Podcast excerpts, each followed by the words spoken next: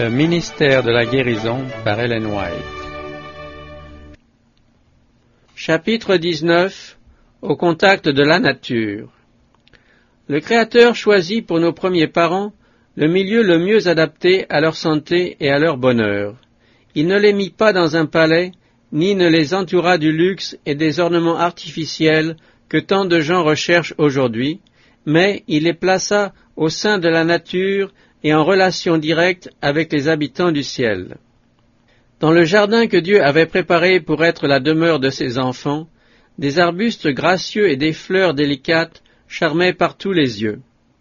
On y voyait des arbres de toutes les essences, dont beaucoup étaient chargés de fruits parfumés et délicieux. Dans leurs branches, les oiseaux chantaient la gloire de Dieu. Sous leur ombrage épais, tout ce qui peuplait la terre s'ébattait sans crainte.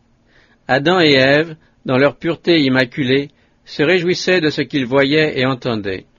Dieu les avait placés dans le jardin d'Éden pour le cultiver et pour le garder. Chaque jour de travail leur apportait joie et santé, et ce couple heureux saluait avec bonheur les visites de son Créateur lorsque, à la tombée de la nuit, il venait marcher et s'entretenir avec lui. Chaque jour, Dieu lui enseignait ses leçons. Le dessein de Dieu à l'égard de nos premiers parents contient pour nous des leçons précieuses.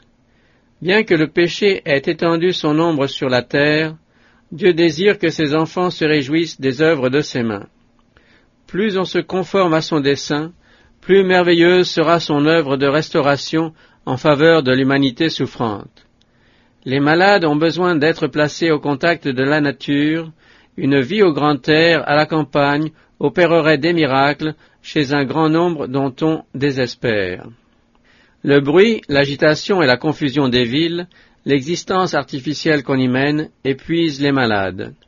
L'air chargé de fumée, de poussière, de gaz empoisonnés et de germes morbides met leur vie en péril. Enfermés pour la plupart entre quatre murs, ils finissent par se sentir prisonniers dans leur chambre.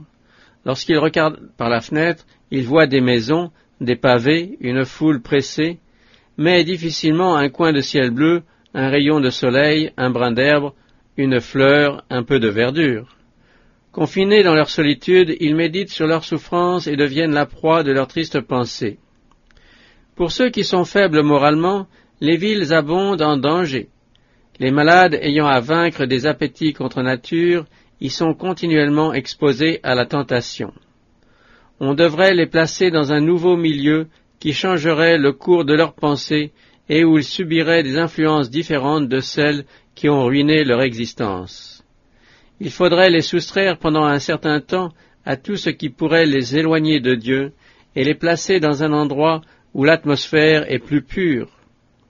On obtiendrait de bien meilleurs résultats dans les maisons où l'on soigne les malades si elles étaient situées loin des villes. Autant que possible, que ceux qui cherchent à recouvrer la santé se rendent à la campagne où ils pourront bénéficier de l'air pur. La nature est le médecin de Dieu. L'exercice en plein air, au soleil, parmi les arbres et les fleurs, les vergers et les vignobles, donne la santé et la vie. Le médecin et les infirmières devraient encourager leurs patients à vivre beaucoup au grand air. La vie à la campagne est souvent le seul remède nécessaire à bien des malades. C'est ainsi que l'on guérit merveilleusement les maladies qui résultent des excès de la vie moderne, destructrices des énergies du corps, de l'esprit et de l'âme. Combien le calme et la liberté de la campagne seraient appréciés des malades fatigués de la vie des villes, de l'éblouissante clarté de leur lumière et de l'étourdissant vacarme de leurs rues. Avec quelle joie ils contempleraient les scènes de la nature, comme ils seraient heureux de s'asseoir en plein air, de jouir du soleil et de respirer le parfum des arbres et des fleurs. Il y a des propriétés vivifiantes dans les émanations des pins, des sapins et d'autres arbres.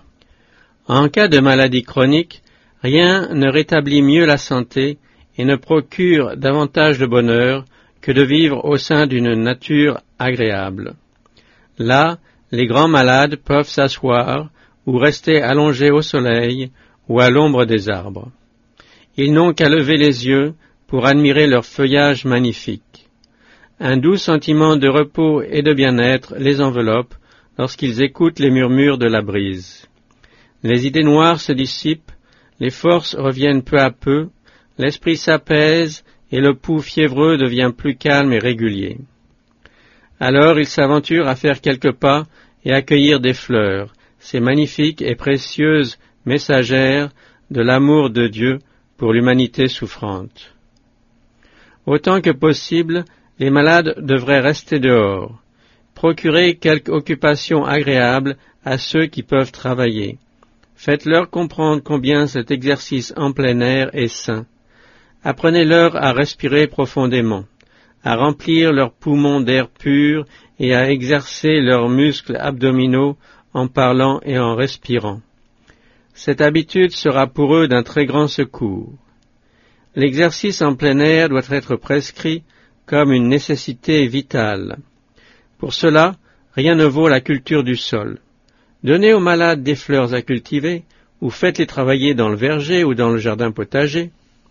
En les amenant ainsi à quitter leur chambre et à passer une partie de leur temps en plein air, à soigner des fleurs ou à faire quelque autre travail facile et agréable, leur attention sera détournée d'eux-mêmes et de leurs souffrances.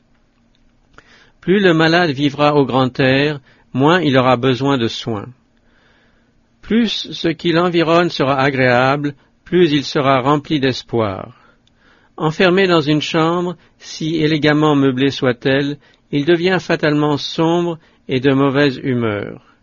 Entourez-le des beautés de la nature, là où il puisse voir éclore les fleurs et entendre chanter les oiseaux, et son cœur se mettra à l'unisson de ces harmonies. Son corps et son âme seront soulagés, sa pensée sera éveillée, son imagination stimulée, et son esprit préparé à apprécier les merveilles de la parole de Dieu. On trouve toujours dans la nature de quoi détourner l'attention des malades d'eux-mêmes pour la diriger vers Dieu. Lorsqu'ils sont ainsi entourés des œuvres divines, leur âme s'élève des choses visibles aux choses invisibles. Les beautés de la nature les amènent à penser à la patrie céleste où il n'y aura plus de discorde, plus de violence, plus rien qui cause la maladie et la mort. Médecins et infirmières, tirez de la nature des leçons qui fassent connaître Dieu. Parlez aux malades de celui qui a créé les arbres, le brin d'herbe et les fleurs. Encouragez-les à voir dans chaque bouton et chaque corolle une expression de son amour pour ses enfants.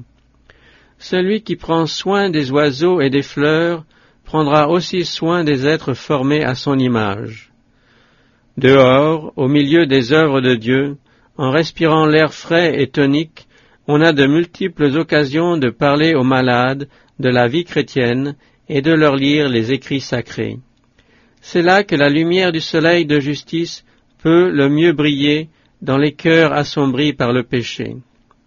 C'est ainsi que des hommes et des femmes ayant besoin de guérison physique et spirituelle pourront être mis en contact avec ceux dont les paroles et les actes les attireront au Christ.